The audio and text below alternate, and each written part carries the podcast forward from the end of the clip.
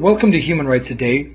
My name is Stephen Hammond, and I'm reading from my book Steps in the Rights Direction 365 Human Rights Celebrations and Tragedies that Inspired Canada and the World, which can be found on my website, stephenhammond.ca. On January 19, 1966, Indira Gandhi won Congress Party support to become India's first woman Prime Minister.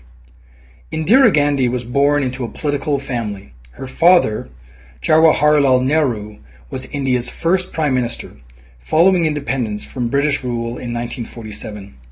She was schooled in West Bengal and Oxford and married Feroze Gandhi, a lawyer who rose to prominence in Indian politics before his death in 1960. Like her father, her husband, and the most famous of Indians, Mohandas Gandhi, no relation, she was always actively involved in the Congress Party.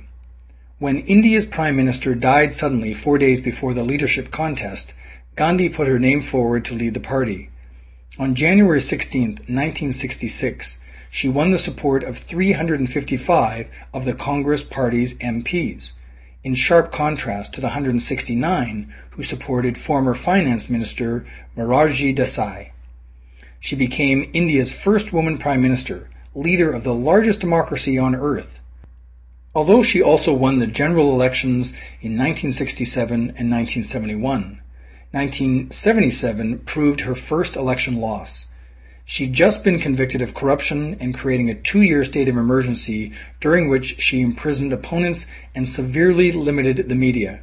In 1984, four years after returning to politics, she ordered the storming of the Sikh Holy Golden Temple in order to arrest Punjab militants taking refuge inside. She paid for the decision with her life.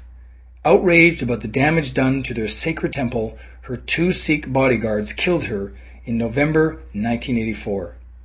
That was January 19th, 1966. If you would like to hear a human rights story each day, be sure to click on the subscribe button. I'll tell you another story tomorrow, and for more information on human rights, go to my website, stephenhammond.ca.